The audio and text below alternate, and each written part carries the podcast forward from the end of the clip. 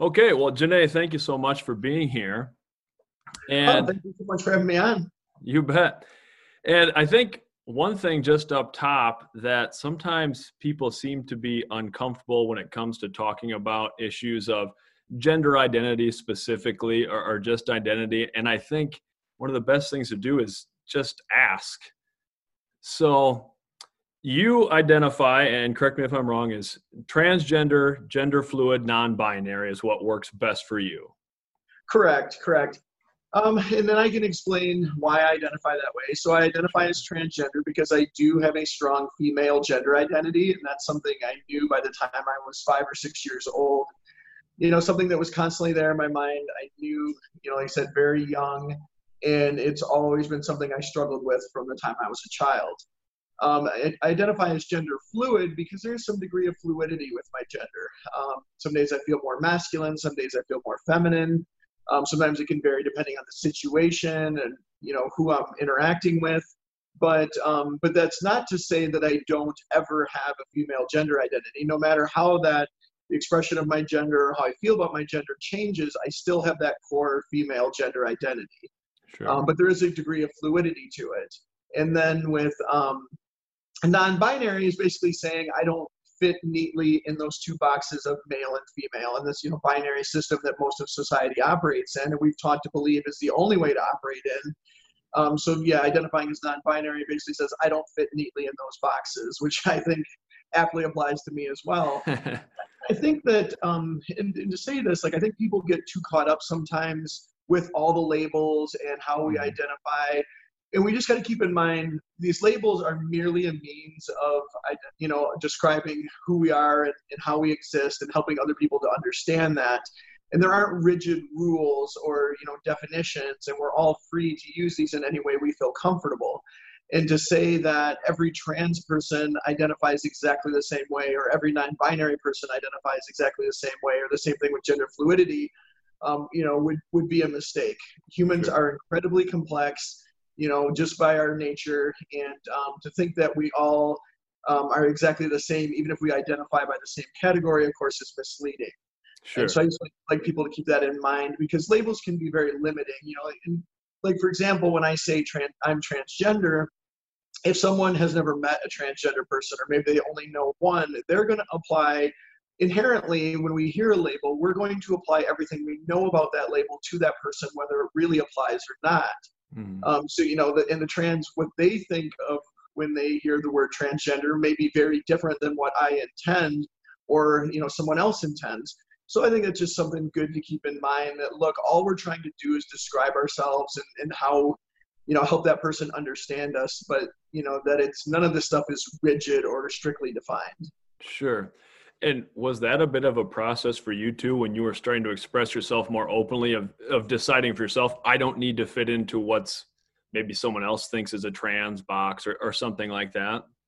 Oh, absolutely. And um, well, the thing I really struggled with was when I really started dealing with all this, which would be about 15 years ago now in my early 30s, um, was that I thought I had to fit into this binary system. So I was mm-hmm. struck in this battle of um, do I am I more masculine or I am am I more feminine? Do I identify as male or female? And feeling like I had to pick one or the other, and that's all there was. There were no hmm. other options, and you know I hadn't been raised in a society that taught me to think that way. You know, I was taught that you have boys, you have girls, and that's all there is. And, and then when I realized I had all these issues with my gender identity, I felt like, well, if you know, and if I'm going to be, if I'm going to identify as female and I'm going to be a girl, then I have to conform to all these other ideas of what we've taught that femininity should be, which inherently are flawed anyway.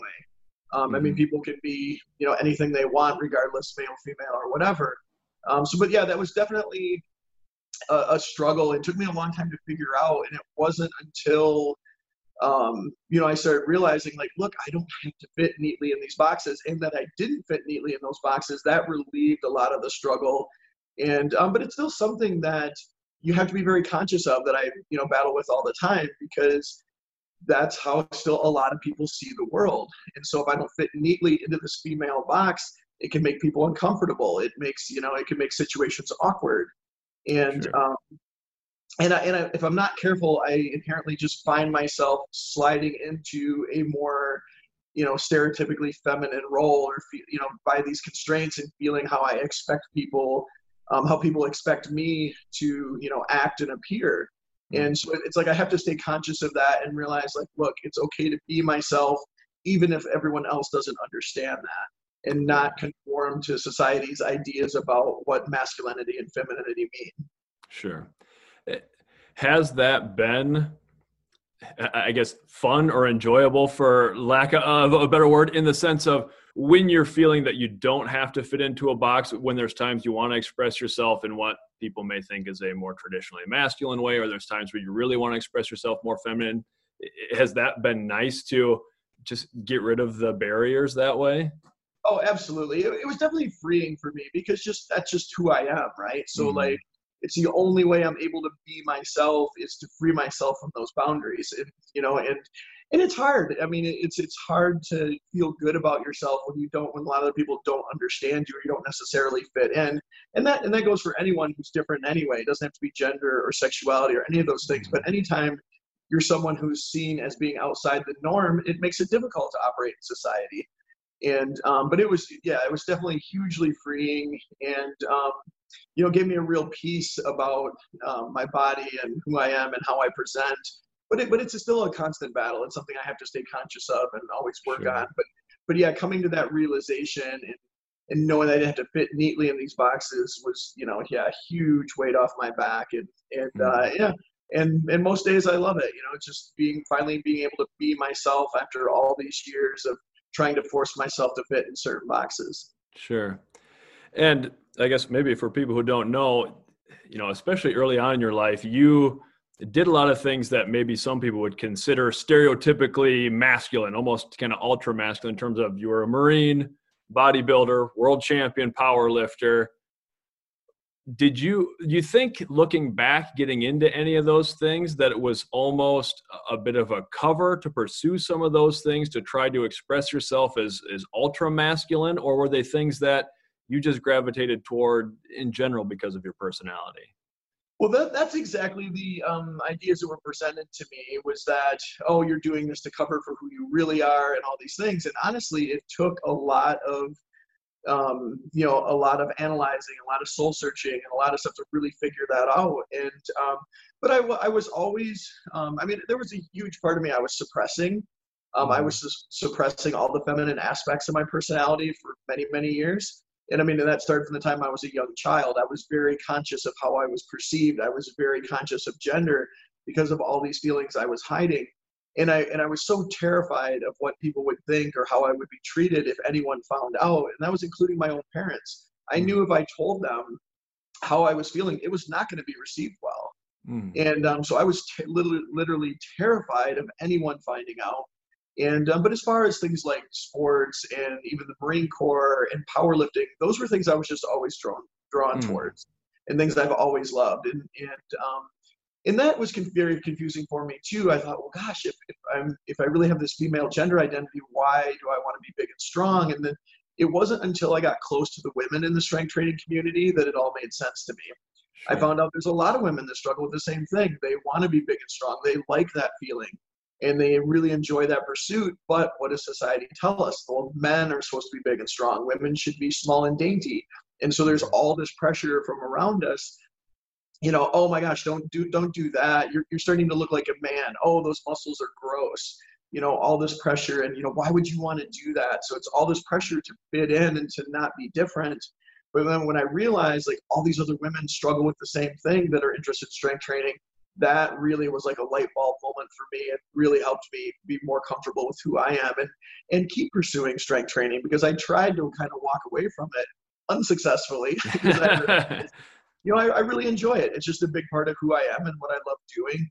And like I said, even the Marine Corps and even, you know, all the other sports I like playing and even my competitive nature, mm. I think seeing these things as masculine or feminine is inherently flawed and um, you know gives people the wrong idea. And when we pressure from the time you know kids are young children we're already pressuring them to fit into certain roles. You know when a boy's out, outside falls down playing you know what, what are the first thing parents say? Oh toughen up don't cry you know you got to be tough you know you might say dad over there you, you know be a man. But then when little girls do, oh my God, you know, they run over, oh my God, sweetie, are you okay? You know, yeah. there's all this encouragement to like, to show that, uh, you know, like, oh my gosh, I am hurt and I'm delicate and I'm fragile and all these things. Mm-hmm. And so that's without even realizing it, people do this from a very, you know, with children from, the, from basically the time they're born. You know, what do we do? You know, we dress boys in blue, we dress girls in pink. You know, immediately the little girls are, their hair is grown out, the clothes are completely different you know, what mm. are the one of the big things nowadays? Gender reveal parties. Why? Why is yeah. that the most important thing about your newborn child? You know, that right. Huge deal, and that just says what society thinks about gender and what a big deal it is, and how differently boys and girls are treated.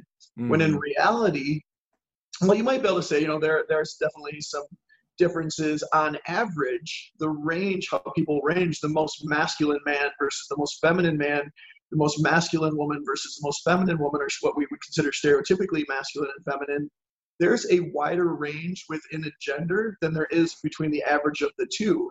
Sure. And, um, and a lot of people, you know, don't really think about that kind of stuff. But that's, but yeah, and then children I see this from a very young age they understand what's you know what's going to be received well and what isn't and what they're pressured to be and they know when they're displaying behavior that people don't approve of mm. and so without even realizing it we're forcing children into these roles and and they're you know aware from a very young age and if you don't naturally fit into those roles it's it's very damaging to your self-esteem you start to think there's something wrong with you mm. you know mm. that's what i did I, I immediately thought there's something wrong with me why do i feel this way um, and one one story I always tell to kind of get this point across to people.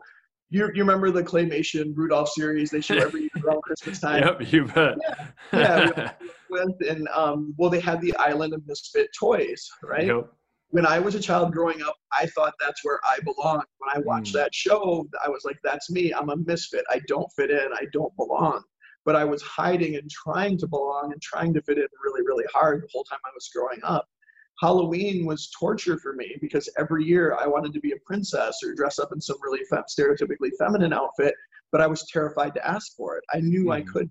I knew if I did, it, you know, right away they'd be like, "Why would you want to do that?" And it wouldn't be a positive thing, and most likely I wouldn't be allowed to anyway. So by right. the time I was nine or ten years old, I refused to go trick or treating. I refused to go to Halloween because it caused so much anxiety for me. Sure. Well, you hit on a couple really great things there. I think, you know, one that's something I see when I work with high school athletes, you know, f- female athletes, there is sometimes a stigma of I don't want to get big and strong, but mm-hmm. you letting them know that those aren't mutually exclusive things. You can be feminine and still be strong. So, I mean, I got to know you first through the strength world. I think probably in old, you know, muscle magazines back in the day when I when I first got into it. And I can tell from the different things I've seen that you do have a deep love and deep passion for training, mm-hmm. pushing yourself physically. What is it about weightlifting, specifically strength training, that you've always been drawn to? You know, it's hard to say. I just, you know, like some people are born with a passion. And for me, that was lifting. It was just something, there was like, there was two strong desires I remember from a very young age. I always felt like I was supposed to be female, and I was always drawn to strength training. Sure. I remember being, you know, around the same age, five or six years old, seeing someone big and strong and just being like, wow, that's how I want to be. you know, by the time I was six years old, I, I was sneaking over to my dad's weights and doing little curls and stuff. and by the time I was nine, I was training consistently. I was begging my parents for a weight set every year at Christmas. And in fourth grade, I got dumbbells. And then, you know, two years later, I finally got my first real weight set my dad melted down lead from car batteries and made weight plates when I was like 10 years old. It was just something I was always into. And for me, it was, you know, it was just super fun. I loved the changes to my body. I loved building strength. So, you know, something, whatever it is about me, it was just something I was always drawn to and really enjoyed and, and still do. And sure. that's what, I, you know, I really struggled when, um, when, you know, I started to transition. I felt like I had to give all this stuff up and that was very difficult. And and as I was losing size and losing strength and trying to be more stereotypically feminine or what people think a woman's supposed to look like, I was like, why is this making me unhappy? You know, it, mm-hmm. there were mm-hmm. certain aspects that I was really enjoying and were making me feel better about my body, but losing strength was really frustrating me, and that really confused me. And then, once then I was like, well, gosh, am I really trans? Like, what what's going on here? Sure. And um, but like I said, then when I you know got closer to the women in the strength training community and listening to them, it was like hearing myself speak And Mhm. it was like, oh my gosh, well, this makes total sense. I'm just a woman who loves strength training. Sure. And um, but yeah, absolutely. I mean, I was always very passionate about it, and it was something I loved doing. And I'm you know one of those people that enjoys suffering for whatever reason. Love, you know, I find a lot of satisfaction from pushing my body to the limit and you know getting Mhm. through that and and um, yeah, but just something I was always drawn to and always enjoyed, and I'm sure I'll do until the day I die. and how has the reaction in the strength community been, especially, I guess, maybe when you first started expressing yourself openly? Because you were known, Kroc was a name, the Kroc Row. I mean, that's, you know, Yeah. people know that. Was it largely positive? Was there some Uh, pushback? Oh, there was definitely pushback. I, the thing is, is like, I mean, you've kind of touched on it, but for those people who aren't familiar with me, you know, not only was I a world champion powerlifter, and when I left the sport, I was, you know, number one in the world in my weight class all time. But as you probably remember, I was seen as like this ultimate alpha male. Like I Mhm. was the alpha of the alphas. I was seen Yeah. as the craziest, the most hardcore person, and and that's why like the fans I had, that's why they you know followed me. I would do all these crazy things, you know, log lunges in knee deep snow and Mhm. and um, you know I was known for like the intensity of my training programs and the heavy weights I would use and you know all this crazy stuff I did that hardly anyone else did or no one else did. And so when I came out as trans, and the thing is, I was out to family and friends for quite a while. I was out to some of my sponsors like Elite FTS um, and Dave Tate and those guys and Jim Wendler. They were awesome and very supportive. Um, but some of, but then I got outed publicly in 2015, and it literally turned my life upside down and um, I a lot of my sponsors left me. I mean, they they didn't make any qualms about telling me why. They just thought it was bad for business, and they cut me. Mhm. And um, I would say the reaction overall in the sport was about 50-50. Okay. Um, a lot of the the higher level lifters, like I said, it was kind of known in the strength training community. Like people I was sponsored with, and all my friends, which were a lot of the other top athletes, had known for years. And so it was Mhm. there were rumors and people you know kind of knew, but at the high level, I was pretty out about it. But like the fan base really didn't know at all. And um, but but like as far as like elite level lifters, even the people who didn't know after I was outed, there was actually a lot of support, and a lot of them reached out to me um, to offer their support. But among the fan base, I would say it was like 50-50 split. There was more support than I was expecting, but there was some intense hatred as well. I mean, I had people messaging me and tell me they burned the posters that I had signed for them, and Mhm. and you know, and then you know, people telling me, and then some people accusing me that it was all a big, um, that it was all fake, and I was doing it for attention, and I was selling out as if this was a good career move. right. but um, but yeah, it was pretty, it was pretty intense, and um, yeah, and like, and I kind of expected that. I was prepared for it, but Mhm. I it definitely though there was more attention than I expected. I mean, powerlifting not being a real mainstream sport, um, I, I knew it would be a big deal in the strength world, but I didn't really think it'd make much noise outside of that. But when I got outed, literally within hours, I had TMZ, Inside Edition, all these people calling my personal phone, like wanting Sure. interviews. So for the first several months after I got outed, I was basically doing interviews nonstop because I, I said, you know, like if my story is going to be told, I want to be the one to tell it Yep. um, you know, I didn't want people out there saying a whole bunch of stuff and getting it all wrong, which which still happened to some degree anyway. I mean, some people are just going to write articles, they're going to say what they're going to say, and some of them don't do very good research and they get things wrong, and then it's really hard as an individual to have that stuff corrected because it'll just keep getting.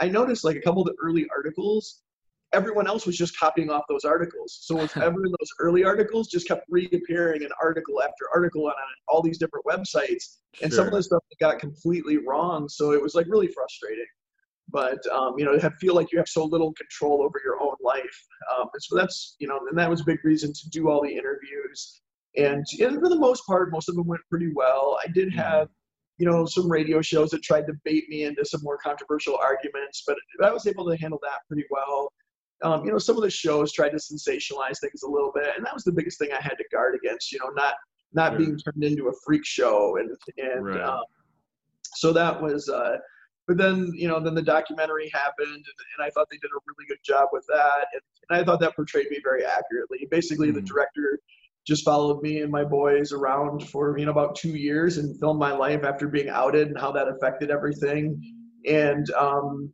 you know and and they did a very good job of just like for, for me people ask you know how was that and you know, was it really weird and all this? I was used to being interviewed and stuff, you know, for mm-hmm. powerlifting and all these things. So I was kind of used to being in front of a camera. I was used to doing photo shoots and all those kind of things. And after a little bit, like I got to be close with the whole crew that was shooting the documentary, and I'm still friends with all those guys to this day but so it just became like home videos. Like I would forget mm. the cameras are on. I would forget, forget that I was wearing a mic like 24 seven. Sometimes I would say like, Ooh, maybe I need to be a little more conscious of everything that's being said. But, but for us, it was, it was really just like two years of home videos that they put together. And sure. And I felt like they did a really, you know, accurate job. And, and for people that are wondering, there was nothing scripted, nothing was set up. Mm. Um, it was just they basically just followed me around. I, I, guess my my life was entertaining enough. There was no need to, spice it up. But uh, but it, but it, but I felt that did a good job of you know portraying me accurately and getting to see what my life was mm. like and, and, how my boys reacted and and um, the frustrating things were of course there were people for the most part it, the response to the documentary especially was really really positive but um, but there were people that you know claim things that oh that you can tell the boys were forced to be supportive and all this stuff, oh. and, which is complete nonsense. Right. Um, but and we, and we and since then we've done you know I've done some YouTube videos and stuff and let my boys speak mm. for hmm. themselves and you know the thing is they've known all their lives and they for them it, this is just part of who I am and it didn't change anything so you know they grew up with it they were they knew about it before they had been taught prejudice and taught hate. So sure.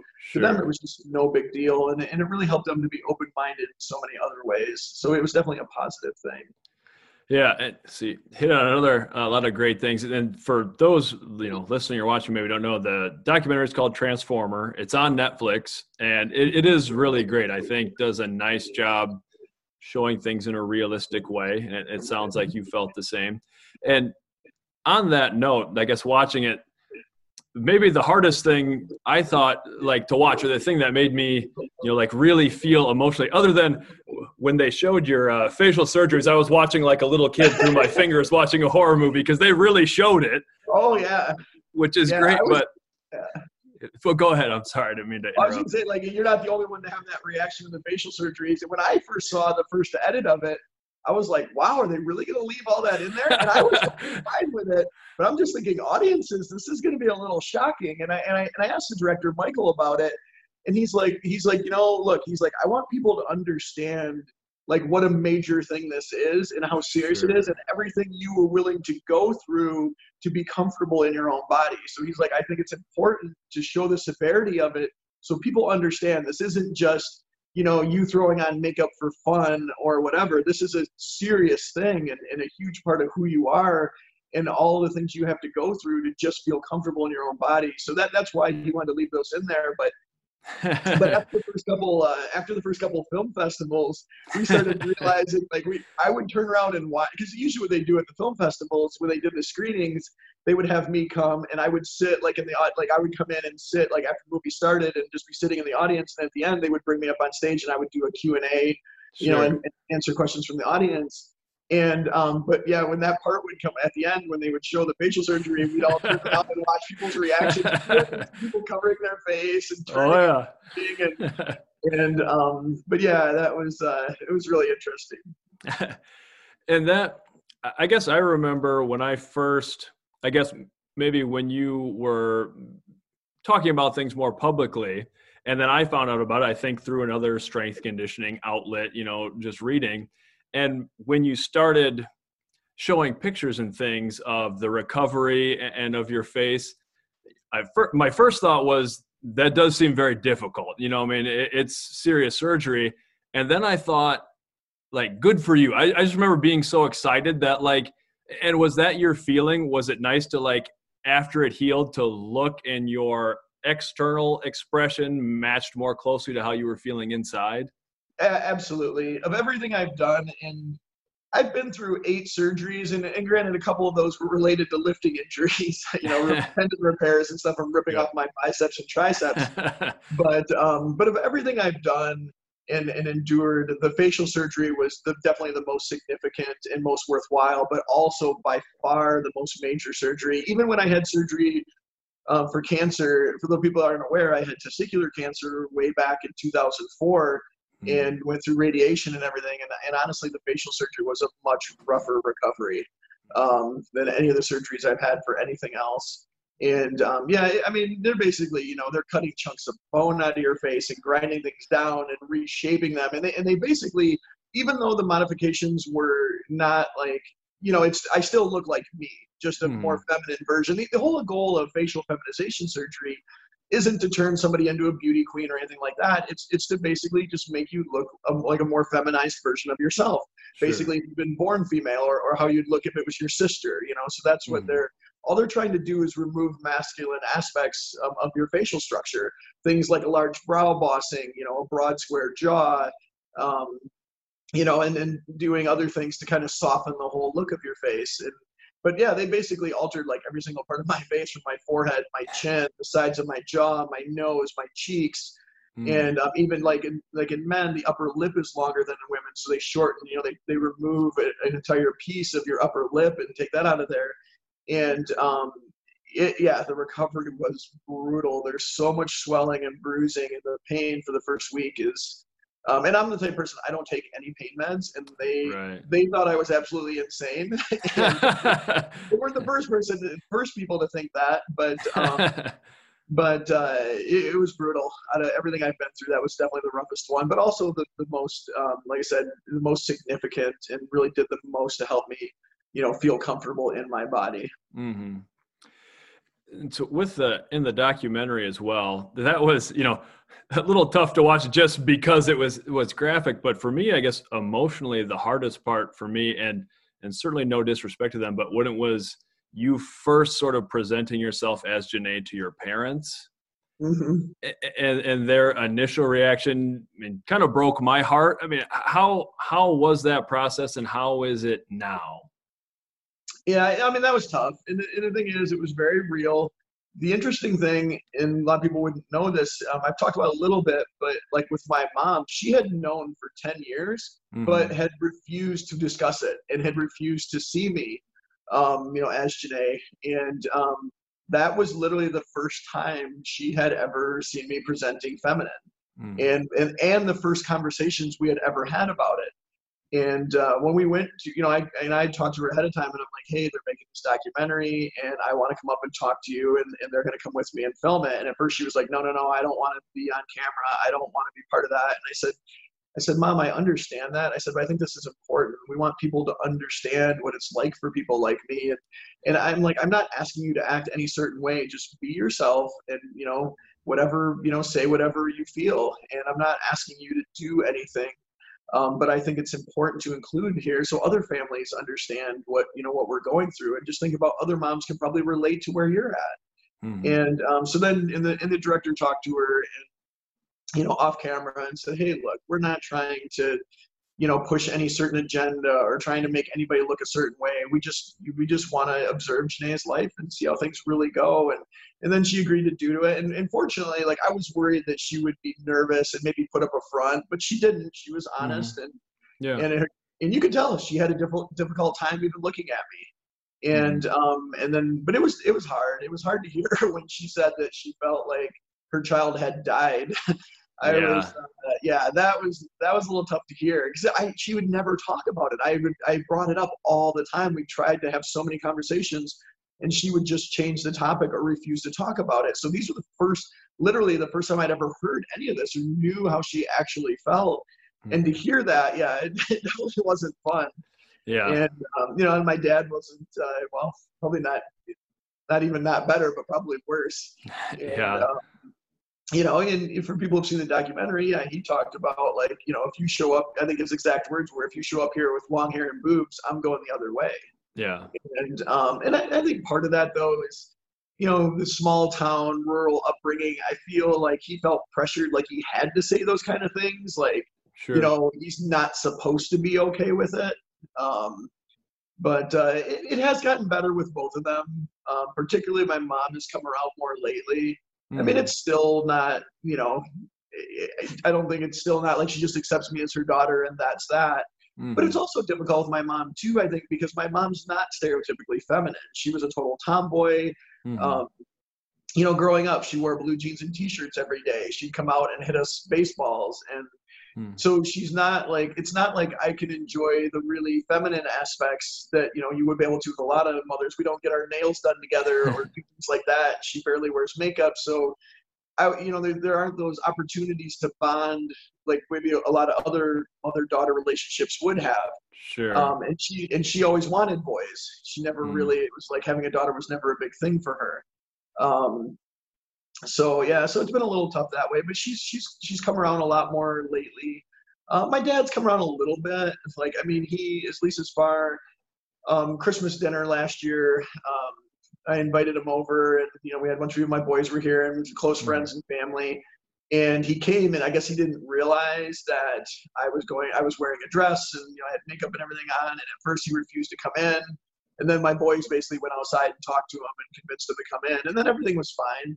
Mm. Um, maybe it was a little uncomfortable at first, but um, you know, it didn't end up being a big deal. We really didn't talk about it, but everything, I mean, everything seemed fairly normal. So sure, it, it's better, not perfect by any means, but at least there's still parts of my life, you know. Sure, that's good. And you had mentioned a couple times your sons, and I think in the documentary and just you know you on your YouTube channel and things like that, it seems like you have a very strong relationship with your sons and even you know, aside from you know them growing up with the gender identity things I mean, what has been the foundation of just the close relationship you seem to have with them? I think a lot of it was just based on trust and honesty. I mean they knew the fact that i was open about everything with them from the time they were i told them when they were two four and six. So they basically known their entire lives so they knew, you know, that created such a bond of trust between us. And they knew that I was always going to be honest with them about anything, that I was never going to lie to them. I was never going to withhold things. And so that created a really special bond. And I've just always tried to be like one of the things I learned in the Marines lead by example. You know, so it's like if I want my kids to be honest, I better be honest. If I want them to be hardworking, I better be hardworking. So I've always tried to lead by example. I, you know, I'm a big believer in honesty, even if it's something that maybe I, you know, wouldn't want them to hear. But if they ask me about it, I'm going to be honest. I'm going to tell them the truth. You know, I didn't, I haven't lived a perfect life. I've made mistakes, mm-hmm. and I would rather have them learn from my mistakes than have to make the same mistakes themselves. Sure. And um, so I, I, think all those elements, you know, being honest, having that trust, you know, never lying to them. Because I think sometimes parents feel like they need to portray themselves as these perfect people in order to you know have their kids strive for the same kind of aspirations when in reality kids aren't stupid. They know when you're lying and when you and even if they don't know it at the time sooner or later most of the time that stuff's going to come out and that erodes the trust and it erodes the bond between you. Mm-hmm. you know when they catch you know their mom you know would you know like typical parenting stuff little white lies stuff here and there but the boys recognize that and yeah. they would remember those things and they would you know my middle son especially would challenge her on that stuff and they knew with me that was never going to be the case like no matter what it was even when it was stuff i necessarily maybe didn't want to be open about i was going to be honest and, and, tell them the truth sure and uh, yeah so we've always had i mean i'm very fortunate to really have a strong bond with all three of them um, you know we're very close and and um, and I think just my nature kind of helps a little bit too.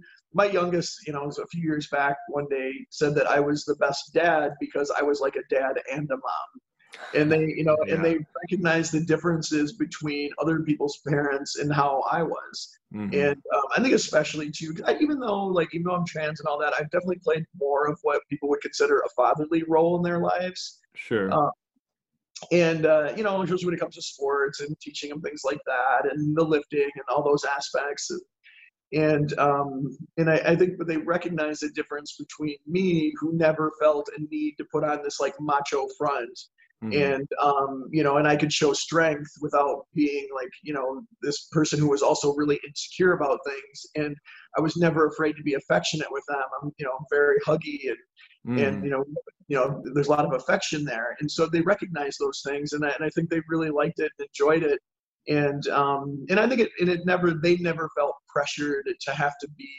you know they could just be themselves there was I you know I never pressured them to you know, like you see some fathers, well, they have to be a man. My, my son's got to be this uber tough. And the funny thing is, all three of them are tough. and, uh, sure.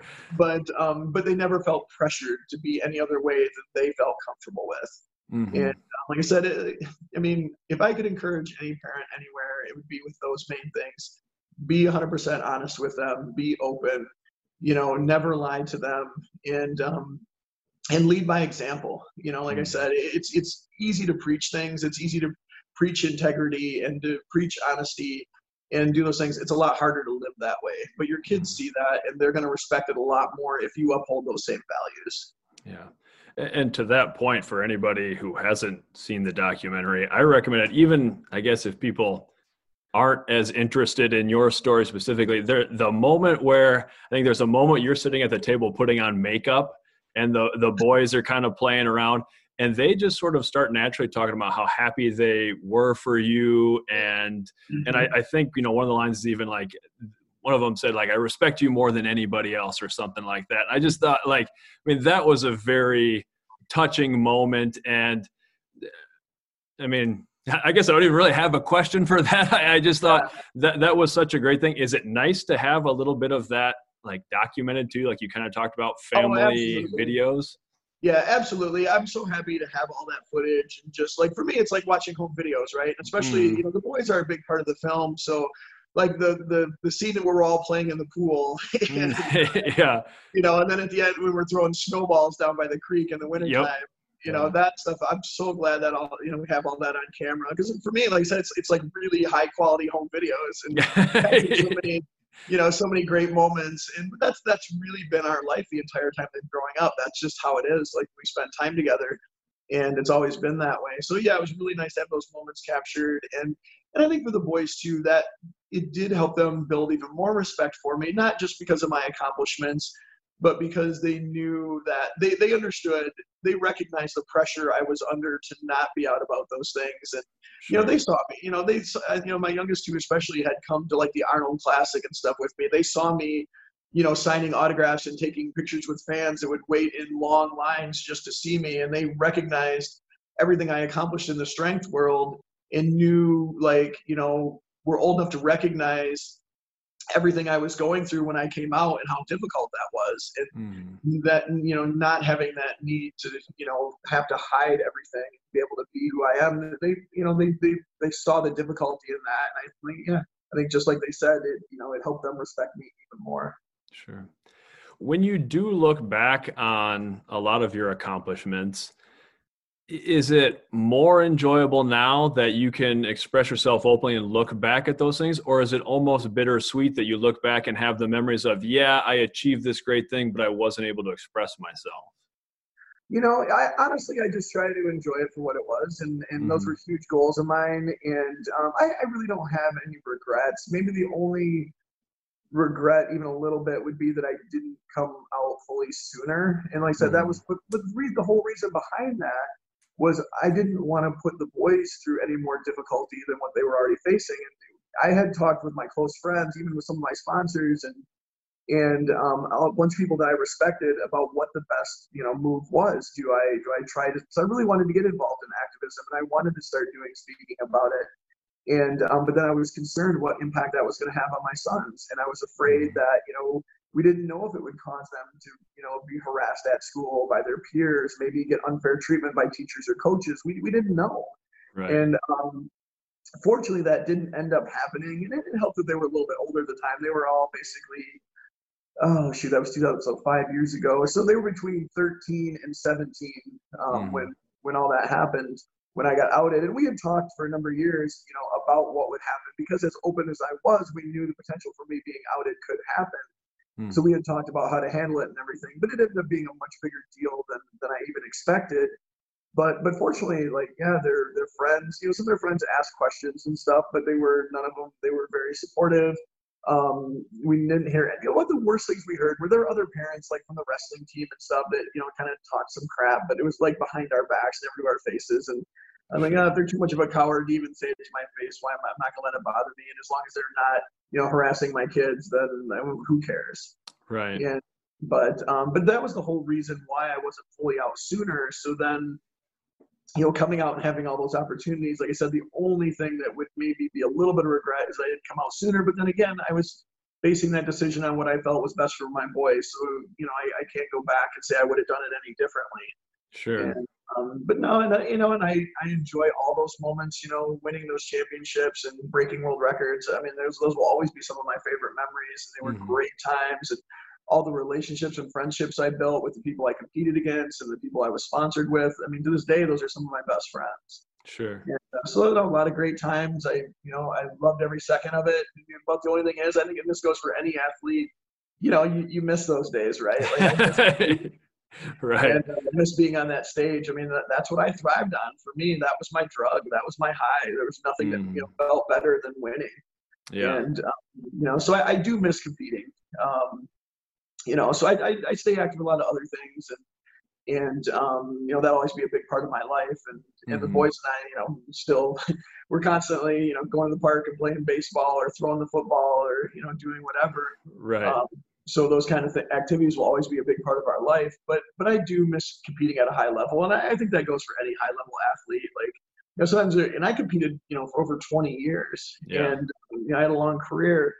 And um, you know, there's times I think towards the end of my career, I was starting to feel like maybe I was ready to hang it up. But but once you do, there's always that part of you. That's why I get how many pro athletes retire and come back out of retirement, and, you know, retire again and come back out of retirement because we're right. never ready to give that up. You know, it, mm. it's our bodies may tell us otherwise, but our minds still want to be in there. You know. And, sure. Uh, I think that's been the hardest part for me is just mm. kind of accepting that as far as pure strength goes, you know, you hit that peak and you're never going to quite perform at that exact same level again. And I mean, I'm mm-hmm. 47 years old now, and and uh, but um, but yeah, it, it's hard. I do miss that part. yeah, absolutely. How has it been? There's a moment in the documentary, and you touched on it briefly. Just the idea of of people like looking at you, and maybe like when you were you know, Kroc, you know, whatever the power lifter that people kind of made this image out of they're looking at you one way and then maybe now if somebody glances at you in an airport or something you're you're getting a different look. How has that been?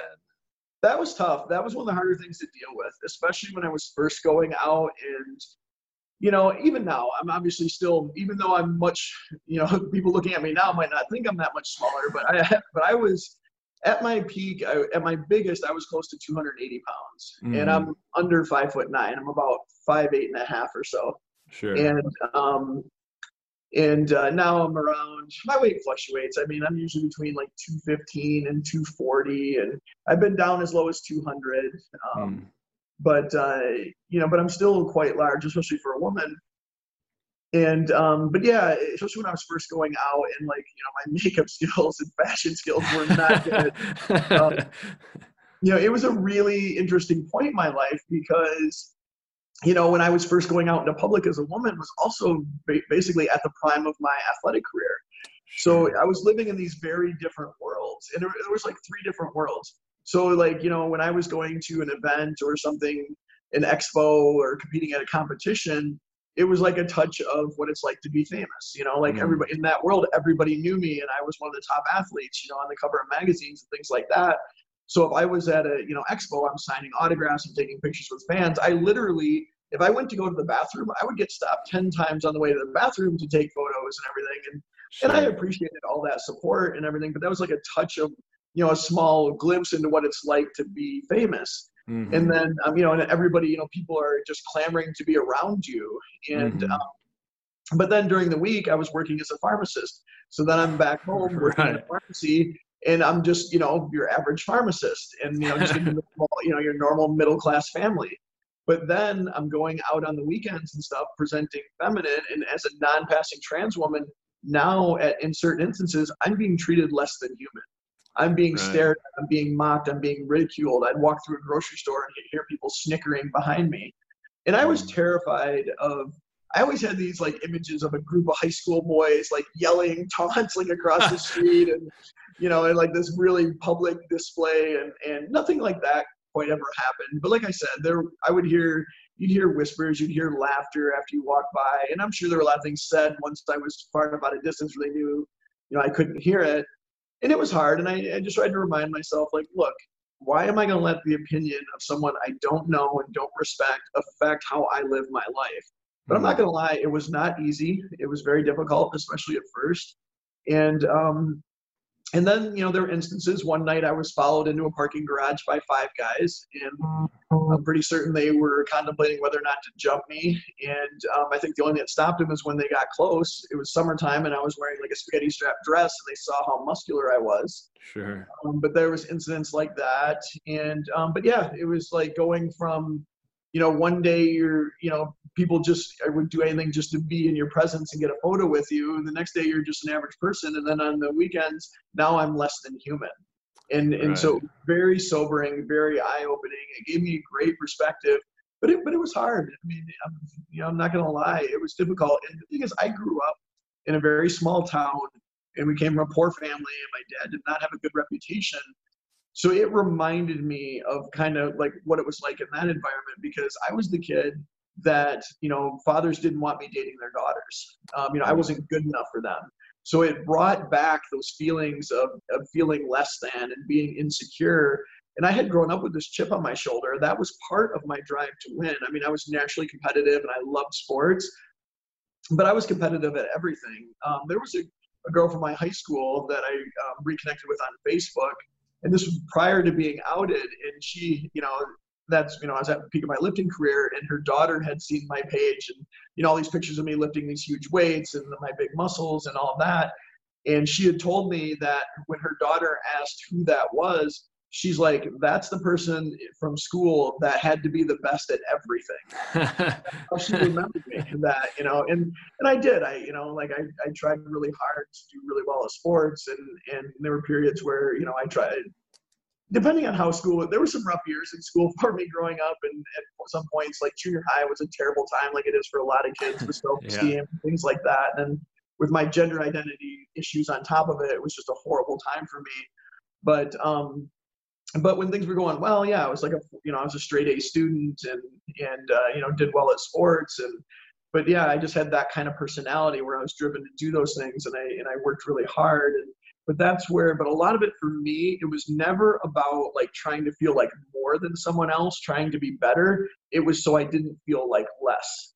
I didn't want right. people to be able to look down on me. And then that was something that always motivated me and it was like if I'm if I'm faster than you, if I'm stronger than you, if I'm smarter than you, you can't look down at me anymore. And so that's sure. that was part of that motivation to try to achieve all these things. And, and, granted, like I said, I was naturally passionate about lifting and naturally competitive and, and really enjoyed those things anyway.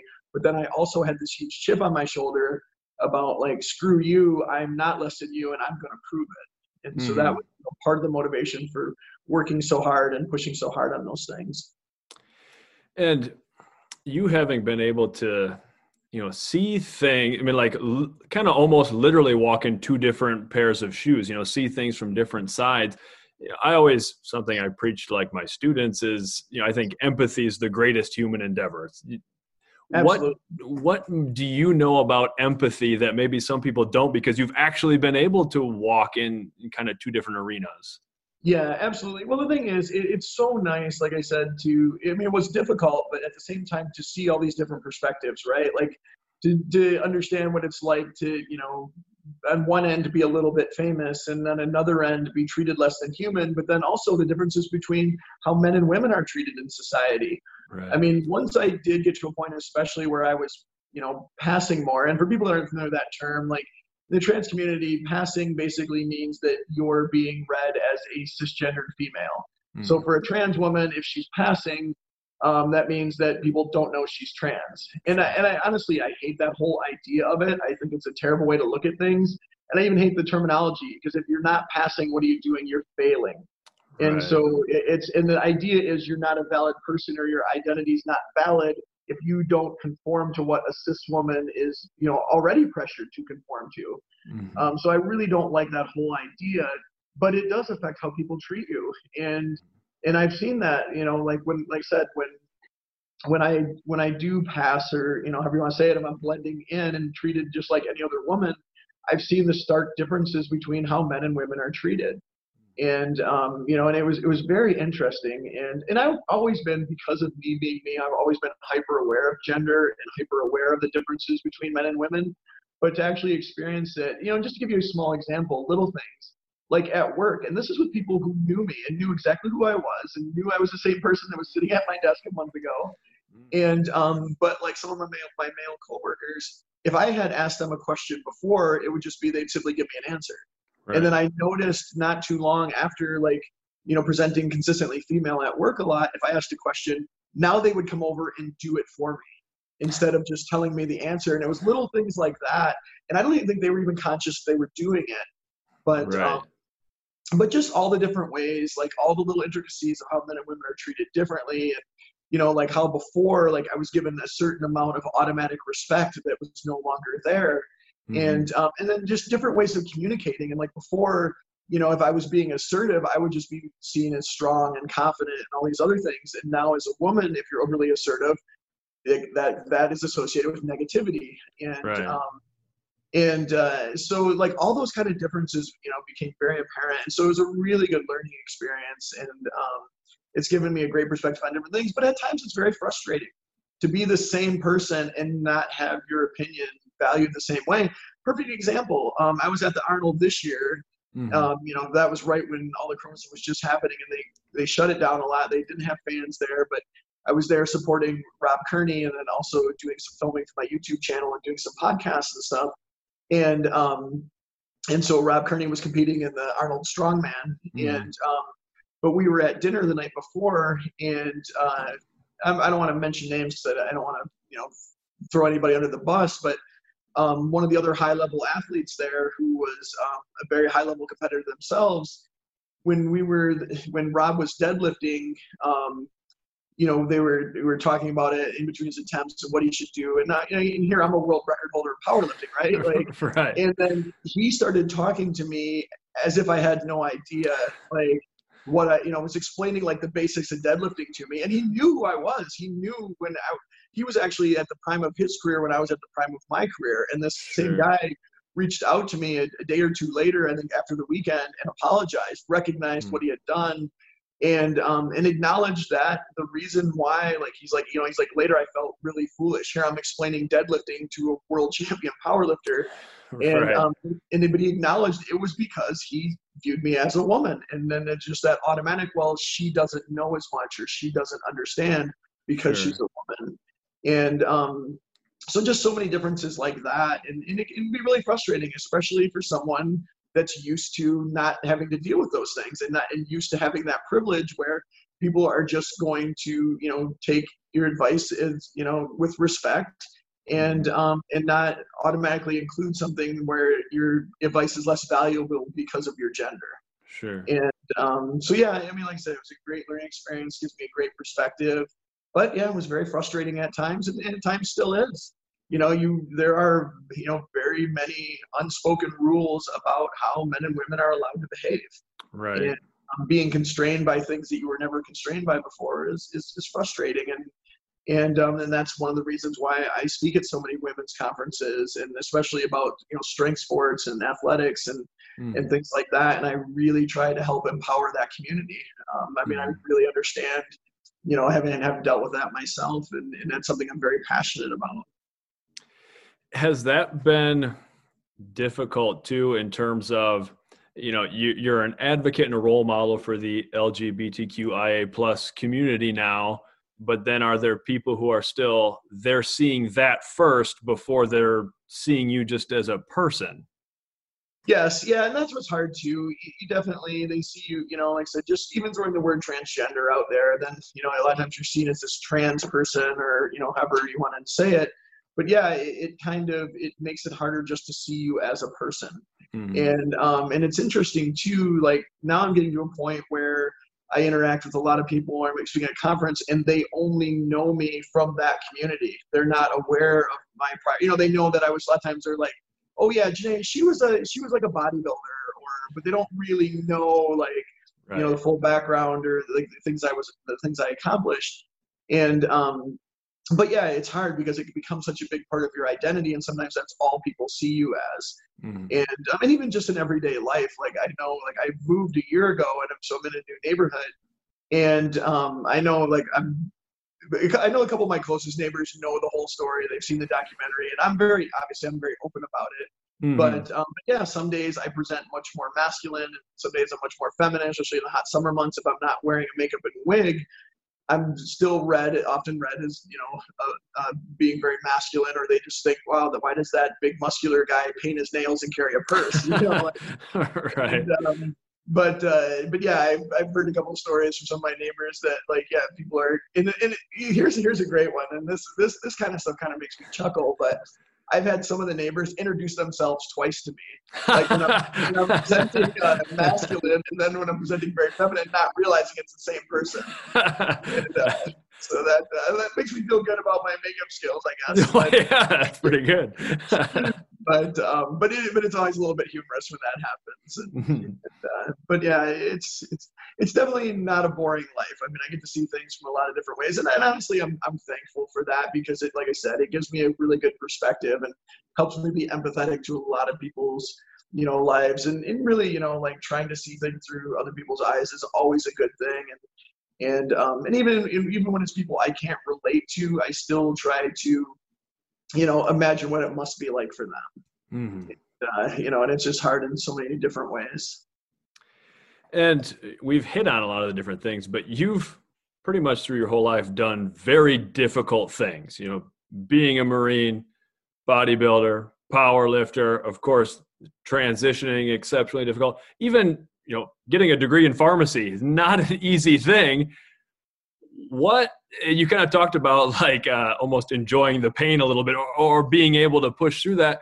What personality traits or or characteristics do you think have been essential to overcoming challenge after challenge after challenge?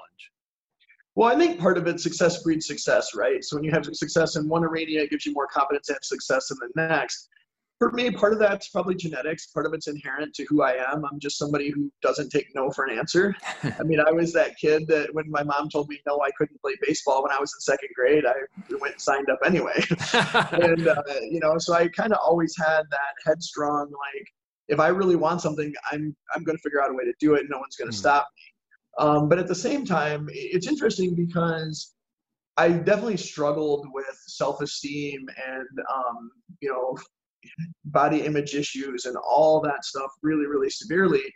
And, um, you know, I had a very poor self esteem, but at the same time, I always had confidence in my abilities. I had mm. confidence that if I worked hard enough, long enough, I could achieve anything I wanted to.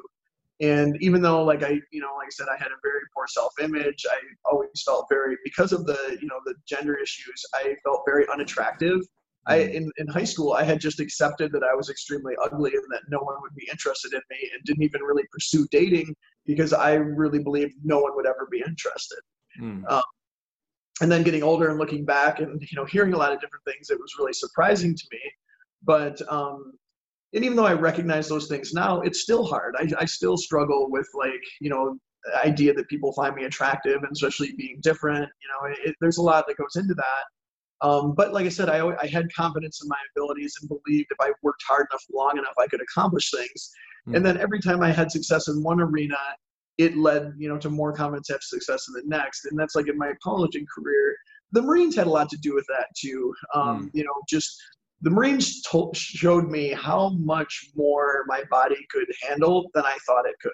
Sure. I was always competitive and I always worked hard. And like, you know, I was known in the, as the kid on the wrestling team who was the hardest worker in the room. Mm-hmm. But when I got in the Marines and we would do some things and you'd go, you know, you'd be out in the field and going a few, several days on hardly like maybe two hours of sleep. And the sleep you did get was lying in the dirt with bugs crawling on you and right. you know, being soaked to the bone and all these things. And, and I remember doing things we used to call like our long force marches. We called them humps. And, you know, you'd be wearing a full pack of gear you're carrying weapons. You know, I might have an 81 meter, uh, millimeter, this like you know four or five foot long uh, mortar barrel that weighs 44 pounds, and I'm carrying that for a 26 mile hump, and we're in 90 degree heat going straight over mountains and doing all this crazy stuff.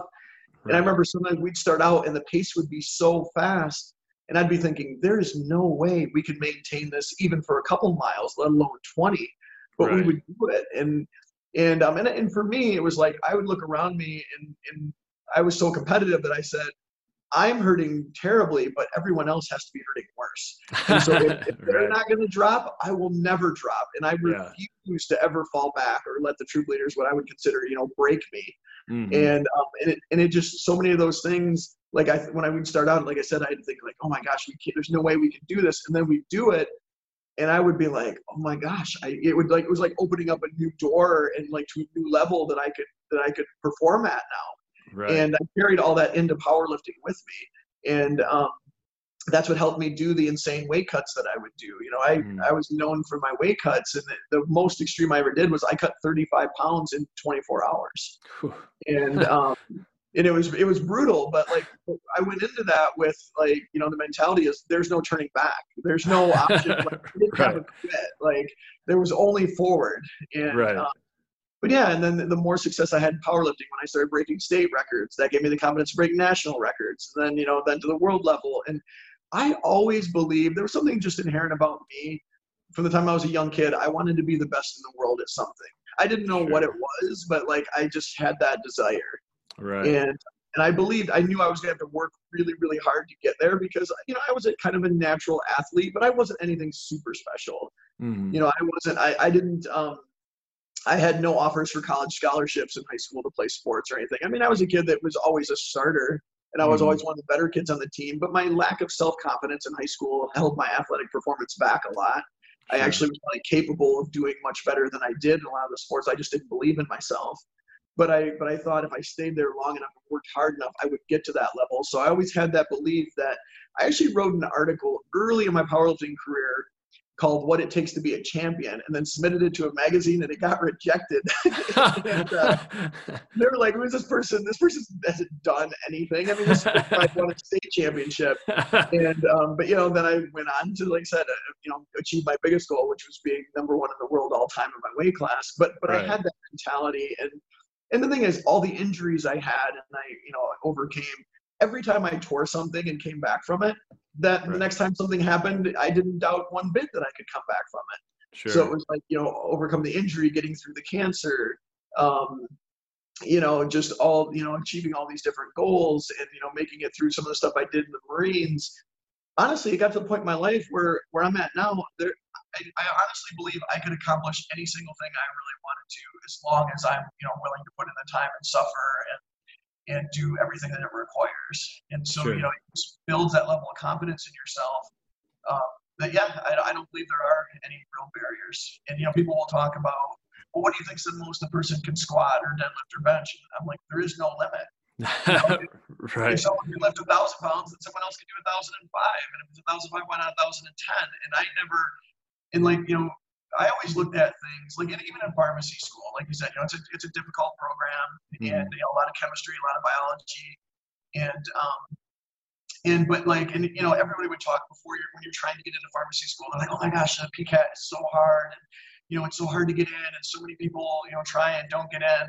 And then once you're in the program, and it's like, oh my gosh, this class is so hard, and so fail it, and but the way I looked at it, in the school I went to, there was 135 people in the class, and you know the vast majority of them graduate every year. They'll be graduating class. Mm-hmm. The way I, looked, I was like, if all those people can do it, I sure as heck can. I, I got to be smarter than at least one of them. right. And uh, but I just that's the way I saw things. And even with lifting, it wasn't like you know. And if if there was something that no one else had done, I was like, why not me? I'll be the right. first one to do it. And so I just never, I, I was never scared of a weight. Like sometimes weights would get in people's heads and they get like, you know, you get underneath the bar and put a thousand pounds on your back. That, that's, uh, it's mentally, that's tough for a lot of people to do. For me, it was just, you know, 800 was more than 700, 900 was more than 8, 1000 was more than 9. Like I didn't really think of things in that manner. It was just always about progress, always about progression, right. and always wanting more. And I, I never truly saw any limits. And um, you know so that that was just the way i really I viewed everything and like i said fortunately all those all the struggle i went through helped build that and the thing is the way i grew up my life was never I don't want to say it was like the worst ever by any means. There are people who've been through way more difficult struggles than I ever have. But the way I grew up wasn't easy, and, it, and there was a lot of stuff that I had to struggle through as a young kid, and I, a lot of responsibility was placed on my shoulders as a young child. I, I basically acted more like a parent to my two younger brothers. Sure. And but having to do all of that and endure those things made me stronger, made me more capable of doing things later in the future. So I'm thankful for every bit of adversity I've been through. Mm-hmm. And um, and all of that helped prepare me to come out as transgender and made it easier to do these really difficult things and put myself out there. And um, you know, and, and to see where I'm at now, like I'm sure, you know, 20 years ago, I never could imagine that I would be comfortable walking out in public the way I do now. Sure. I, I've been too ashamed and, you know, too, and felt too horrible about myself. And now I've reached a point where I'm not going to say it doesn't ever, there aren't glimpses of that. You know, some days you get a weird look or someone makes a nasty comment that it doesn't chip away a little bit. Right. Um, but for the most part, like I'm able to do things now that I never envisioned possible. So, sure. Well, that's wonderful. And we've been talking for over an hour now. I don't want to keep you all day, but I, I really appreciate it. Been very motivational. You hit on a lot of different things. And I guess if there's anything else that you have to add, otherwise we'll kind of wrap things up here a bit. No, I just the one thing I would add is that I really hope that anyone that's you know if they're hearing my story for the first time or if they've just seen the documentary or going to watch it, I think that all of us have things about ourselves that we're afraid to let out into the world. We're afraid of what other people will think, and and we hide often the best parts of ourselves away because we're too terrified of being judged for it or that someone else might think negatively. And I just hope if they anything they can take from my story, and people are different in so many ways, is that there's no there, it, first of all, everyone has different things we hide, and we all have our insecurities. We all have things that we're harboring that we're afraid of. And the thing is is by being open and being honest and letting all that out you're going to be all of who you're potentially able to be and it's going to enrich your life. It's going to make you happier. It's going to make you feel better about yourself.